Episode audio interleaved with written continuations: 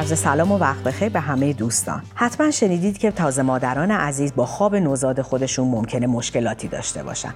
اینجا می‌خوایم با در مورد اینکه خواب نوزاد رو چگونه تنظیم بکنیم و چگونه از مشکلاتش دور بشیم باهاتون صحبت بکنیم.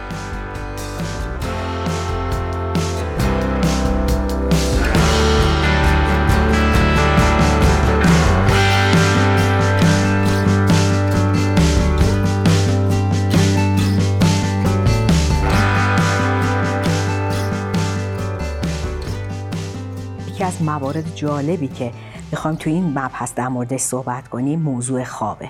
خواب خواب دیدن و نخوابیدن بچه ها خیلی جالبه. این یه موضوع اساسی می‌تونه باشه در بعضی از خانواده ها و گاهی اوقات می‌بینیم که کودک به راحتی به همراه با مادرش از کنار این موضوع میگذره و به آسانی به خواب منظم عادت می‌کنه. چطور میشه که این اتفاق میفته اکثر شیرخواران اگه در وضعیت راحتی قرار داشته باشن غذای مناسب خورده باشن هوا تازه و خنک باشه.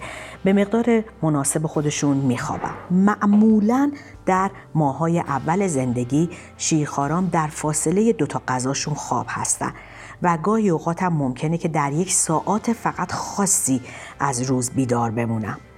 در پایان سال اول معمولا اکثر شیرخواران طی روز فقط دو وعده خواب کوتاه دارن. بعد از غذای صبح و بعد از غذای ظهر. آروم آروم در فاصله یک تا یک و نیم سالگی معمولا این دوتا خواب حذف میشه و تبدیل میشه به یک دونه خواب بعد از ظهر که البته باید اینو مادران ما بدونن که خواب بعد از ظهر نباید طولانی باشه به دلیل اینی که باعث میشه کودک ما شب به سختی بخواد به خواب بره. اینو باید حتما در نظر داشته باشن جالبه بدونین که هر شیرخواری به اندازه نیاز خودش میخوابه.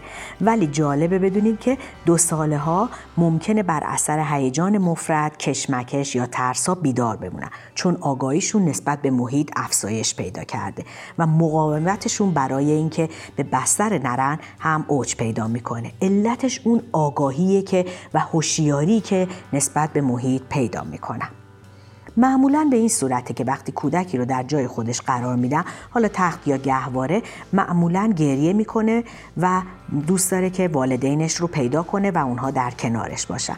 این رو بهش میگن استراب جدایی. یعنی استرابی که کودک از دور شدن مراقبانش بهش دست میده.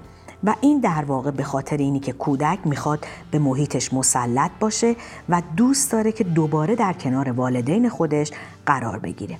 بهترین کار اینه که وقتی کودک از محل خوابیدنش خارج میشه ما دوباره اونو در تخت خودش قرار بدیم و مطمئن بشیم که در تخت خودش قرار گرفته. این یکی از نکته های بسیار مهمه که ما باید حتما اون رو در نظر بگیریم.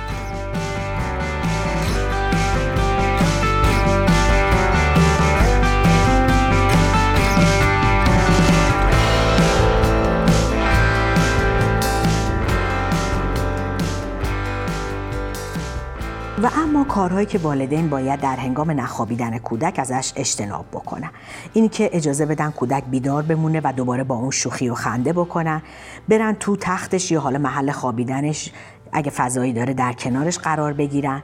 اجازه بدن اون بیاد بیرون از تختش و بیاد توی تخت خواب والدین قرار بگیره. اینا همه باعث میشه که کودک متوجه بشه که می‌تونه از موقعیت خوابیدن فرار بکنه. پس بنابراین ما باید همه این وظایف خوابیدن کودک رو جوری براش تعریف بکنیم که خودش به آرامی بتونه اینها رو رعایت بکنه و آروم آروم به نحوه خوابیدنش عادت بکنه. به طور متوسط بچه های دو ساله به دوازده ساعت خواب شبانه و یک تا دو ساعت خواب روزانه نیاز دارن. البته خوابای کوتاه روزانه معمولا به تدریج حذف میشه و تبدیل میشه به یک چرت بعد از ظهر و یا اینکه به یک خواب عمیق طولانی در شب.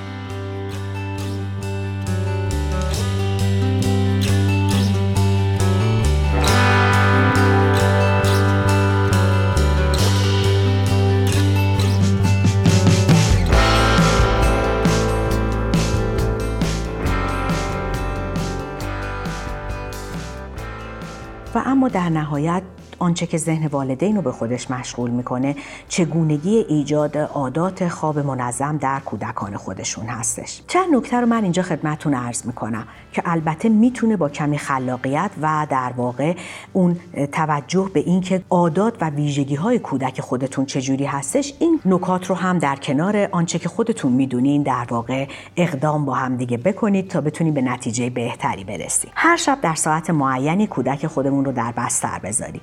زمان خواب همراه با آرامش باشه. یعنی اونو تمیز کنیم بشوریم لباس خواب تنش کنیم غذای سبکی بهش بدیم هوا مقداری خنک و تهویه بشه. و حالا معمولا اگه کودکمون عادت داره به اینکه براش داستان بخونیم یا عروسک یا وسیله رو با خودش ببره می‌تونیم اون رو در اختیارش قرار بدیم کودکانی که با روال منظم میخوابن خیلی راحت تر به خواب میرن و معمولا آشفتگی رو در خوابیدنشون ما احساس نمی کنیم. علاوه بر این باید کودک خودمون رو در بستر خودش بذاریم و از خوابوندنش در جاهای غریبه خودداری کنیم به خاطر اینکه خب به در جای غریبه ذهن کودک به اون محلی که قرار داره جلب میشه. همچنین باید بدونیم که از تحریک بیش از حد کودک در ساعت پیش از خواب با بازی های خشن آشفته روابط والد کودکی که آشفته باشه روابط والدین با همدیگه در واقع خودداری بکنیم. ما نمی‌تونیم انتظار داشته باشیم که کودکی باز... که بازی خشنی انجام داده بلافاصله بعدش آروم بشه و قشنگ بره بخوابه. همچنین بعد زمان خواب تو هم با آرامش و شادی باشه. باید کودک رو به صورت مهربانانه به خواب ببریم. نه اینکه بهش دستور بدیم و یا برای تنبیه اونو در رخت خواب خودش یا محل خوابیدن خودش قرار بدیم. پس نباید جنبه تنبیهی یا مجازات یا دستوری داشته باشه. بلکه در واقع باید یک حالت آرامش و شادی داشته باشه. و همچنین در نهایت اونچه که همه شما می‌دونین و حتی گفتنش هم شاید براتون خندهدار باشه تا حدی اینه که بچه ها نباید برنامه های تلویزیونی خشن ببینن.